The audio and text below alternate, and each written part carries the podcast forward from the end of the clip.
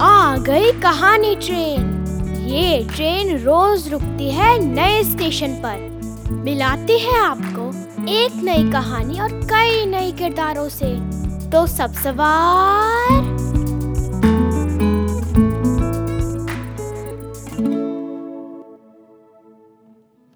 आज की कहानी का नाम है परदेश कभी किसी को रास नहीं आता।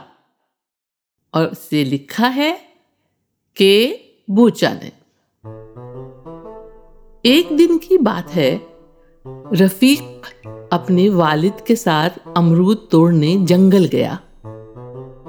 लाल, पीले अमरूद तोड़ते तोड़ते वो जंगल में काफ़ी दूर निकल गए।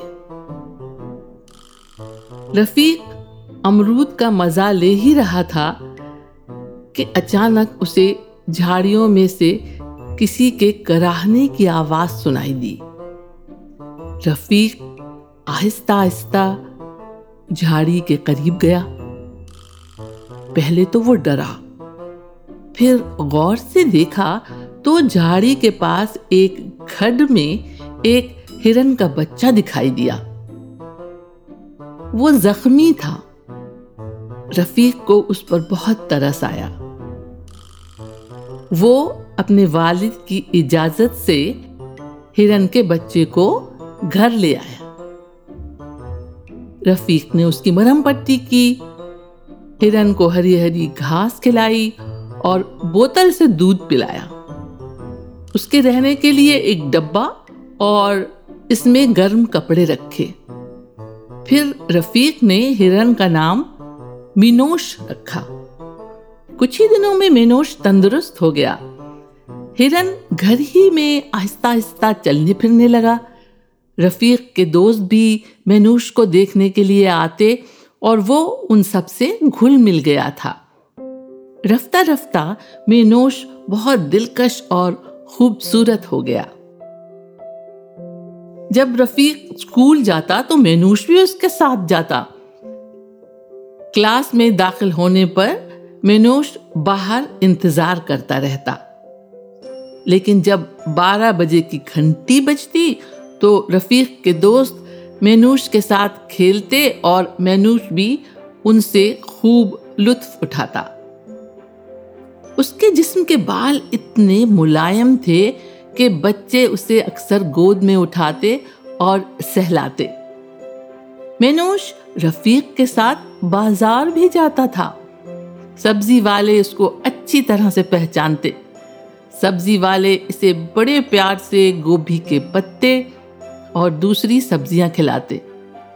वो भी कुछ देर के लिए मैनूश को गोद में लेकर सहलाते।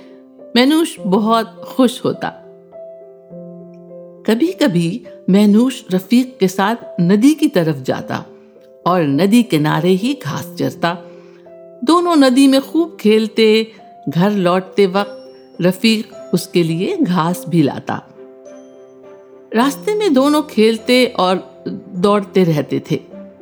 लेकिन मैनूश अक्सर हार जाता था, क्योंकि उसका जख्म अभी अच्छी तरह से भरा नहीं था। एक रोज जब रफीक स्कूल से लौटा तो मैनूश नज़र नहीं आया। वो उसे पुकारता रहा मैनूश मैनूश मगर मैनूश कहीं दिखाई नहीं दिया। रफीक बहुत गमगीन था मैनूश जंगल में वापस चला गया था। रफीक के वालिद ने उसे रोते हुए देखकर कहा, तुम्हारा हिरन जंगल में अपने दोस्तों के साथ रहने गया है। एक रोज बड़ा हो जाएगा, उसके सर पर सींग होंगे और शायद वो हिरनों का सरदार हो जाए। वक्त गुजरता गया। दिन महीने गुजरते गए। अब रफीक को मैनूश की याद नहीं आती थी। एक रोज रफीक अपने दोस्तों के साथ क्लास में था। दरवाजे पर एक बड़ा सा जानवर नज़र आया। उसके सर पर नोकीले सींग थे। अरे, ये उसका छोटा हिरन मैनूश था। वो बहुत बड़ा हो गया था।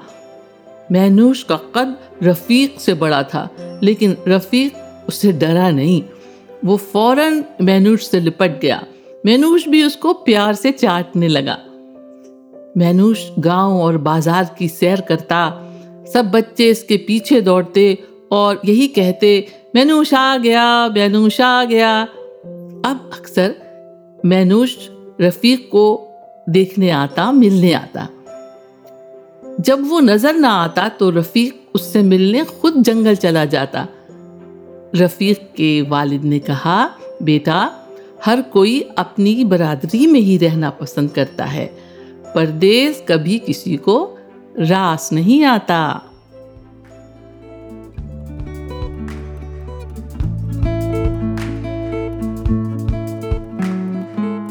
आशा है ये कहानी आपको पसंद आई होगी। ये कहानी आपके लिए लाए रेखता, नई धारा और प्रथम।